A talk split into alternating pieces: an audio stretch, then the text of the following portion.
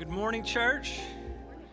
Um, I am very pleased to be uh, back with you guys here in Wills Point this morning. Um, I think since uh, we began regathering, um, I have been either in Edgewood um, each week. I think last week I was on vacation, so it is is nice to be uh, back here to uh, to, te- to see some of you. And um, uh, that's not to say I don't want to see others of you. Um, I just came out wrong, but um, it is nice, and I'm glad to be back here on the Wills Point campus. And, um, and I'm glad to be able to share with you this morning. Um, if you're with us for the first time or watching online for the first time, we have been walking through um, the book of Hosea.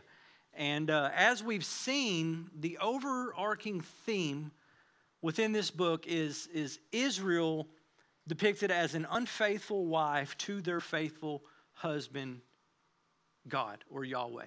Um, and we've seen just their, their, their idolatry, their, their giving themselves over to um, the gods of the nations that surround them. They are making covenants with kings that surround them instead of looking to God um, as they should. And throughout this book, we've seen several series of accusations and then judgment. In chapter 10 marks the end of one of those rounds of accusation and pronouncements of judgment. But what we'll see here in chapter 10 is that the judgment is near. It is, it is coming, that Israel itself, the northern kingdom, is facing its end. Um, and they're ultimately going to bear the guilt or bear, bear their guilt without an idol, without a king, and they will be left to themselves, um, leaderless, powerless, to stay the judgment that's coming. So, verse 15 this morning, to kind of start at the end and jump backwards, verse 15 says, At dawn, the king of Israel will be utterly cut off. That act at dawn, when that happens, that's going to be the spark to everything that has been said thus far. All the judgment, all the accusations, all the all that Hosea has been telling the people is going to come. Whenever that happens and the king is cut off, that is the spark which catalyzes everything that is to follow. And he says, It is at dawn, at dawn. The time is imminent. It is at hand. So that's the mindset I want to have as we walk into this this morning. But Hosea begins this chapter, this section, in verse 1, and he's reminding them, the people, of how it is that they actually got here. Um, he says, Israel is a luxuriant vine that yields its fruit. And the word for luxuriant there means to spread out, but it also means to, means degenerate. They're a degenerate vine that spreads out and it yields its fruit. But then he says, the more his fruit increased, the more altars he built. As his country improved, he improved his altars. Now, in the law, in Deuteronomy 8, uh, verses 11 through 14, it's prophetic in a sense. It says this Beware that you do not forget the Lord your God by not keeping his commandments and his ordinances and the statutes which I am commanding you today. Otherwise, when you have eaten and are satisfied, and have built good houses and lived in them, and when your herds and your flocks multiply, and your silver and your gold multiply, and all that you have multiplies, then your heart will become proud, and you will forget the Lord your God who brought you out of the land of Egypt, out of the house of slavery. Now, what I would like for you to do, if you don't mind marking in your Bible, is in the margin of your Bible, write this question down. What has increased in your life as your prosperity has increased? What things do you have that over the course of your life, as you've graduated college or got out of high school, you got a job, you began to gain income, and your prosperity increased? What things have you attained or you've brought in that have increased with the increase of your prosperity? And consider those things. I want you to consider what those things are, what things that you have that are good things that you have made ultimate things in your life. What things could you not bear to lose? And oftentimes, when we think through that, we don't look at our stuff as things that we could not bear to lose until they're gone. But oftentimes, as, as, our prosperity increases, right, we get a bigger house. As our house increases in size, our living rooms increase in size, our TVs increase in size, our vehicles become more luxuriant. But consider that vehicle for a moment. Because there's nothing wrong with having those things, there's nothing wrong with prosperity. But oftentimes, what we do, we will take the prosperity, we will forget who gave it to us, where it came from. We will believe we created it for ourselves, but we will take that prosperity, we will take that blessing, and we'll create it into a curse for ourselves. But think about it for a minute. Who's got an old truck or an old car? Do you have any anxiety about that vehicle? No. no. It gets you from here to there. After 30 years, it's oddly reliable. But you're not really, you don't have much anxiety about that vehicle. I drove um, the same vehicle for like near 20 years out of high school, never had a car payment. I had a 97 Green Expedition, and many people know what I'm talking about. I sold it. It got to a point where it was just broken, and I, and I got rid of it. And I mean, it was such a blessing for all those years. And I think back now, like, man, I know where it's at. I know who I sold it to. I drive by, I drive by the pastor that I put it out to, and I still see it. But it had meaning to me in such a way. But but but I didn't. I wasn't anxious. I didn't have anxiety over that vehicle. But now, I bought a new vehicle. You buy something new, you get new things. All of a sudden, anxiety goes up. Right? Where do you park in your new vehicle? Right? You didn't squeeze in that first parking lot, parking spot because somebody took the line. No, you park at the back. And that's for the first two months of me owning this vehicle. I park at the very back of the parking lot and I make the long trek all the way to the door because I don't want a door ding. I fear a door ding. I fear my nieces or my nephews spilling something in my truck, a stain on there, my wife spilling her Dr. Pepper and it gets sticky. Did you wipe that up? All that anxiety comes because it is new to me. And that doesn't mean it's a bad thing to have, but when those things become ultimate things and we cannot bear to lose them or the damage to them becomes something that shakes us up completely, we've got things out of place. And the Lord warned them, He told them, when your things multiply,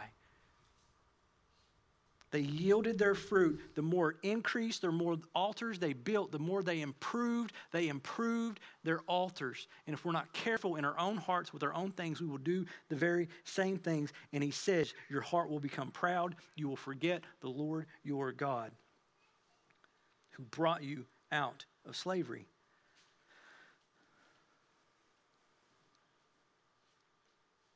But the second question I have for you is when you consider our nation, what comes to mind? As we've walked through Hosea, you can take what's going on in our na- nation right now, and, and probably in the world even, and you can overlay that with Hosea and see similarity after similarity after similarity as to where we are as a culture, and resist the urge to harden your heart toward this reality and consider when you look at our nation as our prosperity has increased, what has increased along with it? Pride, ego, greed, discontent.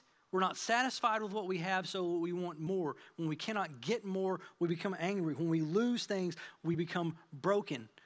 And we have lost a lot of things very recently. And we become broken. But our desire to protect that which we believe created, we created, leads us to a path of brokenness and destruction. We make blessings become curses if we're not careful and we get out of order where we got those things. And that's the same for Israel. That's the message today. But the hardest man to reach is the self made man because he believes he created everything that he has. And if you forget the Lord and where it came, to, came from, your heart becomes tainted and hardened toward the Lord. And that leads to verse 2 their heart is false. They must bear their guilt now. The Lord will break down their altars and destroy their pillars. The word there for false means flattering. Literally, it means smooth. Right? They become a smooth talker, right? They give lip service to the Lord. They talk their way around what is actually taking place in their life. Their heart has become false. They must bear their guilt. Verse 3 For now they will say, We have no king, for we do not fear the Lord, and a king, what could he do for us? And in a way, it, they're admitting a very grave fault, but they're also admitting that they don't need a king. And in reality, that is correct. They don't need a king, but their problem is they're not looking to God as their king. If you look back at 1 Samuel 8 4, you see them go to the Lord. He's their king. He's, he's the one that's, that brought them out of Egypt. He's blessing them, He's protecting them. And they go to the Lord and said, We want a king. But the reason they say we now want a king is the reason is we want to be like all the other nations. And God is like, You don't need a king. He's like, That's foolish. You have me as your king. But instead, they want to be like all the other nations. He's the one that brought them out of Egypt, brought them out of slavery. He promised them land. He's given them the promised land, blessing, prosperous, fruitfulness, descendants. All nations in the world will be blessed through these people. But instead of taking that and having them, God as their king, they go to him and say, We want to be like everybody else. How absurd is that? But how often do I have to ask myself, do I want this or do I want to do this? Do I want that new truck? Because I want to be like everybody else. Oftentimes, yes, that's the reality, and it's absurd if you really think about it. Is I would trade in the goodness of the Lord for something that someone else has. But the Lord gives it to them, but He doesn't give it to them without instruction. In 1 Samuel 12, 14, He says, uh, If you will, uh, if you will fear the Lord, fear the Lord, and serve Him, and obey His voice, and do not rebel against the commandment of the Lord, and both you and the king who reigns over you will follow the Lord your God, it will be well. Well, as we look in Hosea, hundreds of years later, it's not really well, is it? It's not good for them at all. They do not fear the Lord, nor did their king. So, what could he do for them? Absolutely nothing, except lead them to the door of their judgment because they're following a man that's heart is not positioned before the Lord, just as they are. Admittedly, they do not fear the Lord themselves. And it's the fear of the Lord that brings about the knowledge of God in chapter 4 that is so key is the loss of the knowledge of God is what starts leading these people to the slow descent to where they are now. Therefore, 1 Samuel 12, 15, but if you will not obey the vo- vo- vo- voice of the Lord, but rebel against the commandment of the Lord, then the hand of the Lord will be against you and your king. Again, verse 15 at dawn, the king of Israel will be utterly cut off. Psalm 118:8 says, It is better to take refuge in the Lord than to trust in man. They wanted a king, he set them up a king but they trusted in a man, not the Lord. And a man is broken, is fallible, is sinful, and will lead other men to their destruction if he himself is not following the Lord. Any person that stands here on the stage and teaches the people of God, if I'm not led by the Lord, I'm going to lead you to destruction, and I will answer most certainly for it. If I'm not following the Lord and abiding with Him in order to lead. But when you place your trust in a man, you will be disappointed. That's true for kings, pastors, spouses, friends, family, relatives, co workers. This is why community, when we get in community with people, that's why it's difficult. That's why it gets messy because we're all broken, sinful people. But when we start putting too much emphasis on the horizontal relationships around us and neglect that vertical relationship that we have with the Lord, things will begin to fall apart in our lives.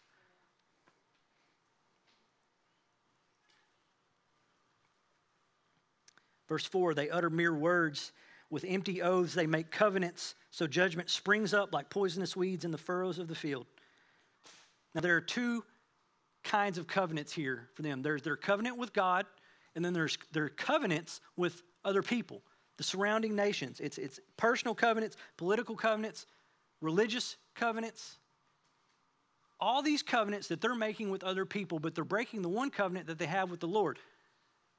So if they're not going to commit to the Lord and keep their covenant with Him, why in the world would they keep any commitment to anyone else? They wouldn't. It's just mere words, it's empty oaths that they give to people and they give to the Lord. So judgment then springs up. Verse 5 The inhabitants of Samaria tremble for the calf of Bethaven. Its people mourn for it, and so do its idolatrous priests, those who rejoiced over it and over its glory. At one point in time, these priests and these people, they would dance before these golden calves at Bethel and rejoice over its glory. Now they mourn for it, for it has departed from them. And remember my question earlier what things in your life, if you were to lose them, you couldn't bear it? The calves at Bethel, they held such a place in their heart that when they were gone, they mourned. Verse 6 The thing itself shall be carried to Assyria as tribute to the great king. Ephraim shall be put to shame. Israel shall be ashamed of his idol. So not only is the focus of their idolatry and worship being taken away from them, it's going as a tribute to the king that they trusted in for political protection instead of the Lord. And this actually is the actual king that will be the one that destroys them. They're paying tribute to this king for protection, and this is the king that's going to end up destroying them. How ironic is that? That's the foolishness of their hearts, but yet they mourn that it's going. Verse 7 Samaria's king shall be like a twig on the face of the waters. Again, verse 15 At dawn, the king of Israel shall be cut off. Verse 8 The high places of Aven, the sin of Israel shall be destroyed. Thorn and thistle shall grow up on their altars, and they shall say to the mountains, Cover us, and to the hills, fall on us. They will lose their king. They will lose their capital city, which is the center of their idolatrous worship. They will lose their high places, which is the outlying places of worship. Deuteronomy 12, 1 through 14, you can read on the Lord's instruction for those places as they entered the land, but then ultimately they will lose their gods. King, places of worship, lose their gods. This loss of corrupt worship, religion, and politics is going to be so much for them. It's going to instill so much misery in their lives that they've lost these things. They're going to cry out to the hills. They're not going to cry out to their gods that they've been bowing down to for help. They're going to cry out to the hills that held the altars that they can no longer get to to fall on them. It's better to them to die than to have lost what they're losing. But see, church, this is where I come to the realization that the Lord will be praised one way or another. He has told them time and time again throughout the book of Hosea that he is going to destroy these altars and these idols. And now he's to the point where they are ripped from them. He said, If you're not going to worship me, I'm going to remove from you anything that you will worship other than me.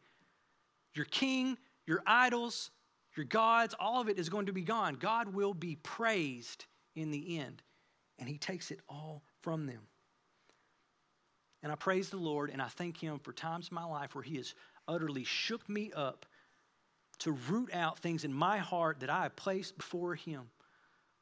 Because if He doesn't do that, I will follow after those things and I will be far from Him. I will not lead well. I will send my own self to destruction and others. But anything that sets me against Him, He shakes me up and He will rid it out because the Lord will be praised. Verse 9 From the days of Gibeah, or Gibeah, you have sinned, O Israel. There they have continued. I sh- uh, shall not the war against the unjust overtake them in Gibeah. When I please, I will discipline them, he says, and nations shall be gathered against them, and they when they are bound up for their double iniquity. And that could be their broken covenant toward God and their political covenants to other people. But now the remaining verses of chapter 10, they depict God's purpose for Israel. And his purpose for Israel was to serve him and serve him with ease, not with hardship, but to obey what he says, to be blessed, and to serve him nonetheless. But these verses show his discipline as well as his purpose, his expectation, their failure to meet those expectations, and the judgment for their failure. So, verse 11 Ephraim was a trained calf that loved to thresh, and I spared her fair neck. He's reminding them of not what they've done to get where they're at, but he's reminding them here of who they once were. This is a positive statement. He says they were a trained calf that loved to thresh. And a trained calf, it contrasts the stubborn heifer from 415. That stubborn heifer that wants to do what it wants, doesn't listen to its master, and goes its own way.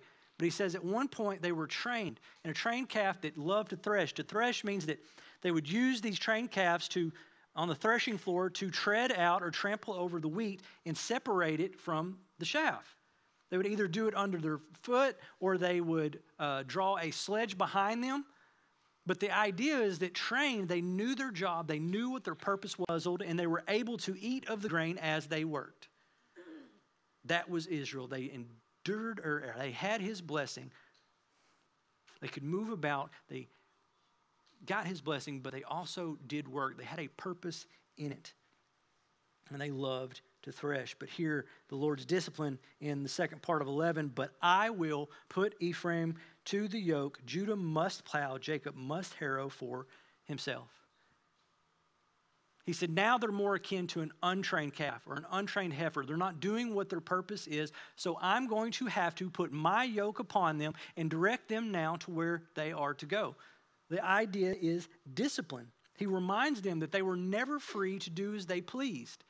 They always had a purpose, but when we go outside of that purpose, He places His yoke upon them to direct them back to where He would have them to be.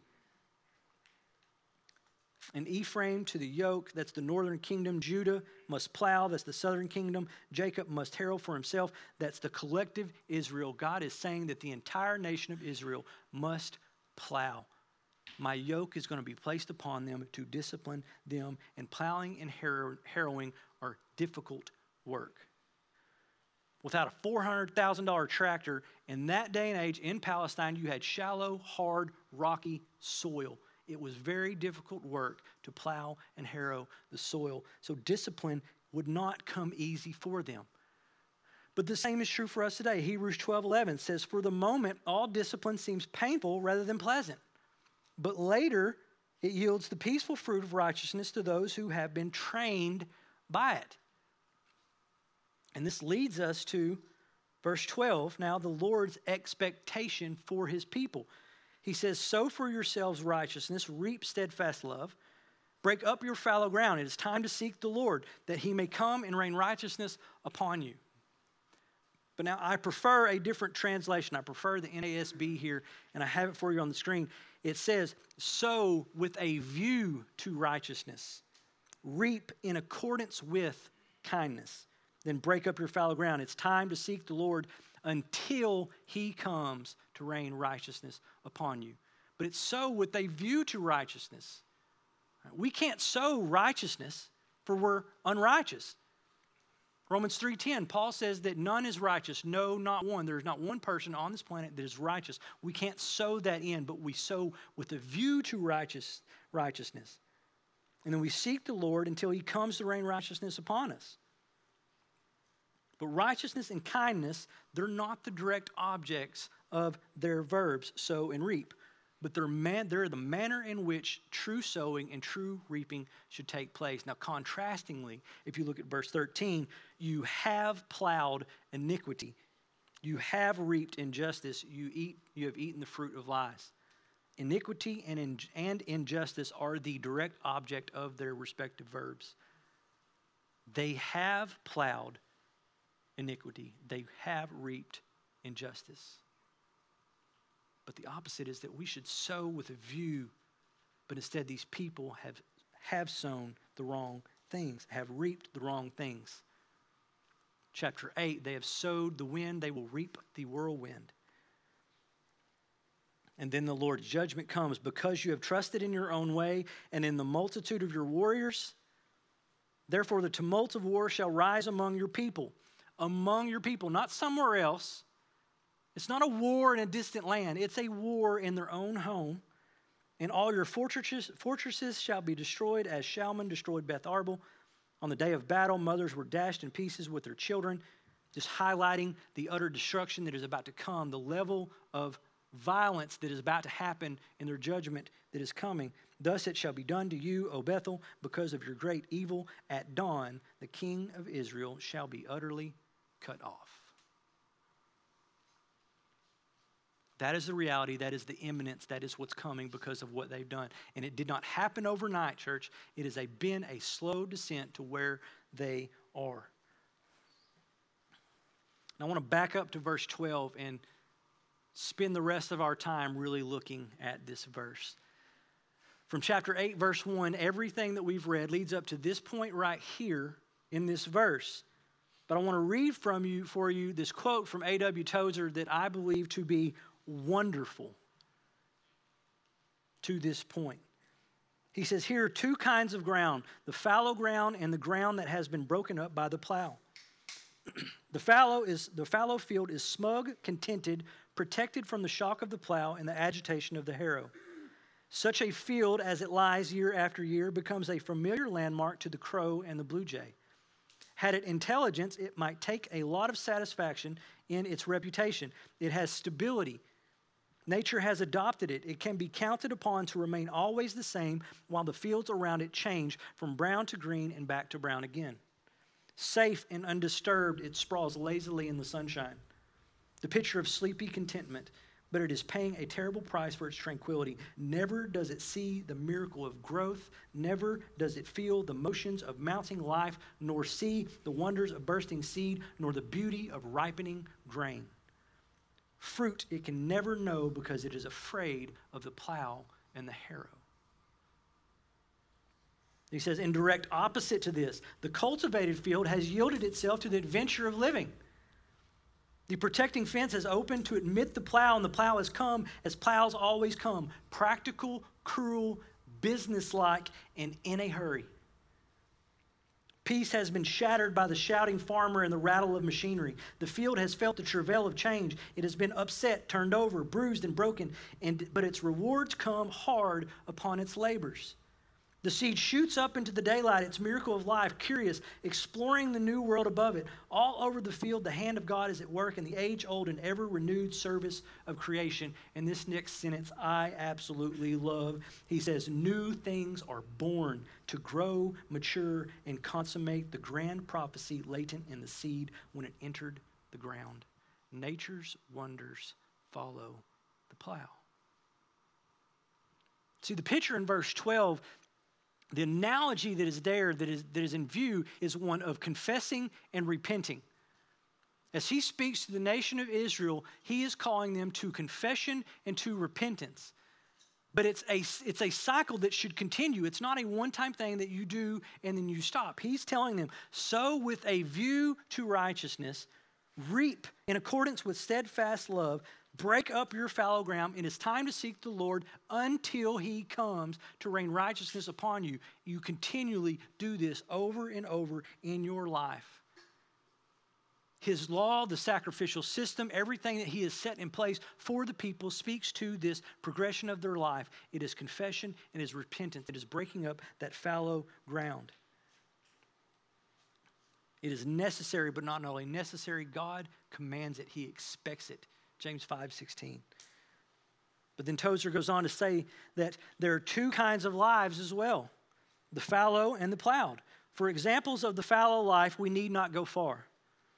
They are all too plentiful among us. The man of fallow life is contented with himself and the fruit he once bore. He does not want to be disturbed. He is steady, faithful, something of a landmark in the little church, but he is fruitless. The plowed life is the life that has, in the act of repentance, thrown down the protecting fences and sent the plow of confession into the soul. The urge of the Spirit, the pressure of circumstances, and the distress of fruitless living have combined thoroughly to humble the heart. Such a life has put away defense and has forsaken the safety of death for the peril of life. Discontent, yearning, contrition, courageous obedience to the will of God. These have bruised and broken the soil till it's ready again for the seed. And as always, fruit follow the plow. Life and growth begin as God rains down righteousness. Such a one can testify, and the hand of the Lord was upon me there. But church, the question is, is when was the last time you could say that the hand of the Lord was upon me there? And sadly, I mean, there's some that you've, you've been a Christian for probably 30 or 40 years. And if I were to ask that question, when was the last time something significant happened in your life where you could say that the hand of the Lord was upon me there?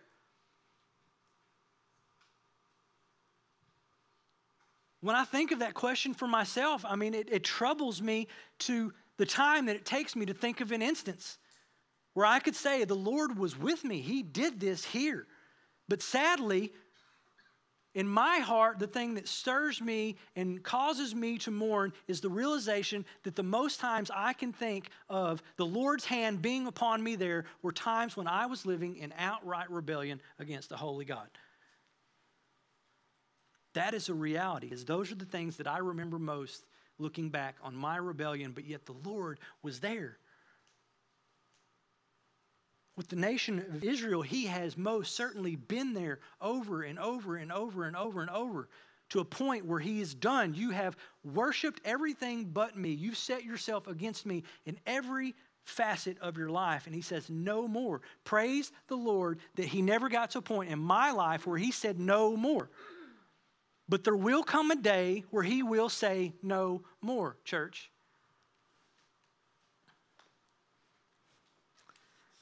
But now there are two types of people in here today and watching online as well. The entirety of the world, the entirety of human population falls into two categories. One is the believer who is in Christ, and the other is the non believer who is not in Christ. But to both, I want you to note something in this text today that I believe to be vastly important.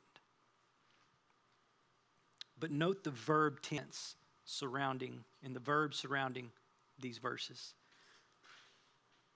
Verse 11 says, Ephraim was that loved. He says, I spared. Verse 13, you have plowed, you have reaped, you have eaten, you have trusted. These are past tense verbs. Verse 7, Samaria's king shall perish. That's future tense. Verse 13, because you have trusted, past tense.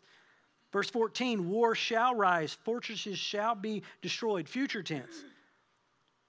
Verse 10 When I please, I will discipline them. Future tense. At dawn, the king of Israel shall be utterly cut off. Future tense. But now look at verse 12. Sow with a view to righteousness, reap in accordance with kindness, break up your fallow ground, for it is time present to seek the Lord until he comes, future, to rain righteousness upon you. But the idea surrounding this is, is for the sinner that comes in here today, that is watching this online, that does not know the Lord, Yesterday, you plowed iniquity, you reaped injustice. Because of that, in your future, there will be judgment.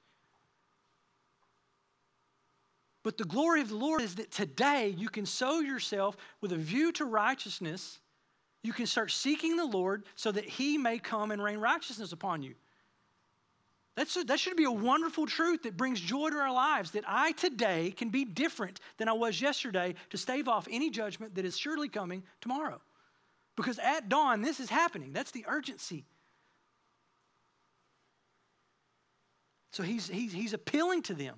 So today, because it's coming tomorrow, that he may rain righteousness upon you. And the word for rain there can also mean to teach we do not sow righteousness again because we have none to sow. No one is righteous, no, not one. Therefore, we need righteousness to be demonstrated for us. We seek the Lord until He comes to teach us righteousness. So, who is it to come with the title rabbi or teacher?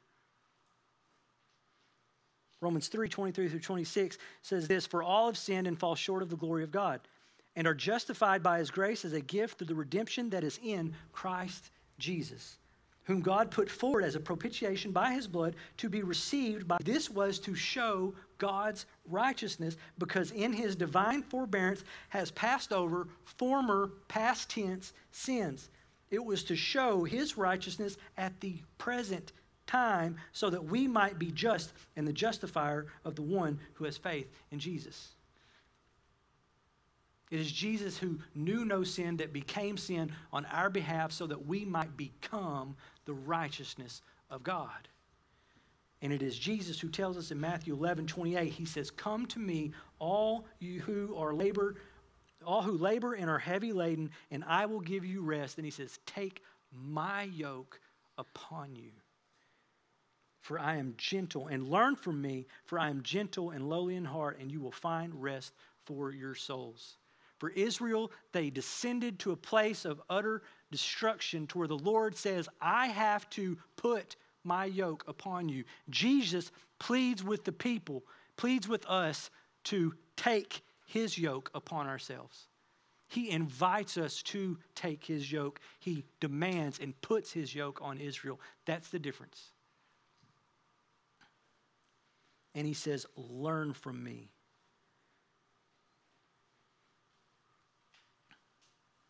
So I, I appeal to you. Find rest for your souls. But to the believers in this room, I appeal to you, therefore, by the mercies of God, to present your bodies as living sacrifices, holy and acceptable to God. That is the call to the believer. Break up your fallow ground, confess and repent until he comes to rain righteousness upon you. But what does the, what does the unbeliever see in us, church? If they come in here and they sit down next to you, do they see a barren, fallow, fruitless field with no life? Why would they want what we have if we don't show them fruitfulness and life and the wonder of God and the righteousness that He brings in? Where's the joy of the Lord in our lives? If we are not sowing humility and obedience to the Lord, we will reap nothing fruitful. But 1 John 1 9, if we confess our sins to God, He is faithful and just to forgive us our sins and cleanse us of all unrighteousness. That is our assurance. It's forgiveness of our past, of our future, it's forgiveness of our present. It is ongoing. But we must confess, we must repent, and allow God to rain His righteousness down upon us. Last week, Brandon ended his teaching with some practical advice on, on what bearing fruit looks like. Three fantastic, wonderful points on what we can do to bear fruit in our lives. One was follow closely after the Lord, two was invest in the next generation, and three is to glorify God in all things. But if we are not breaking up our fallow ground, confessing and repenting of the sin in our lives, we will not be able to do any one of those three things. The Lord is not close to unrighteousness. As we learn from Hosea, he judges it. He judges it harshly. If you are not breaking up your fallow ground, if you're not being fruitful within your life, you will have nothing of merit to invest in the next generation. And you will most certainly be incapable of glorifying God if we are not first breaking up our fallow ground. If we're harboring sin within our lives and we're not confessing it, we're seeking to hide it the Lord knows the heart. He weighs the heart. He knows what's there. We're not hiding anything. The only person we're hiding things from is ourselves because we're scared of other people seeing it. And we believe that we're fruitful, but we will not be able to do these things if we are not first being obedient to God. So we should be humbly sowing humility and sowing obedience with a view to righteousness, seeking the Lord so that he may come and rain down that righteousness upon us. That is the, that is the difference in, in, in our individual lives. That is the difference in this church community. That is the difference that will make in our nation and in this world if the people of God would do what God instructs and trust Him above any other. Not to say that things will be easy, but things will become simpler in our lives and less complicated if we put Him first. Love God and love others. All the law and the prophets hinge on these two commands. But we will do neither if we're not breaking up our fallow ground and positioning ourselves before a holy God. Lord, I love you and I thank you, God. I thank you um, always, Lord, for your word, for your instruction, Lord. I thank you for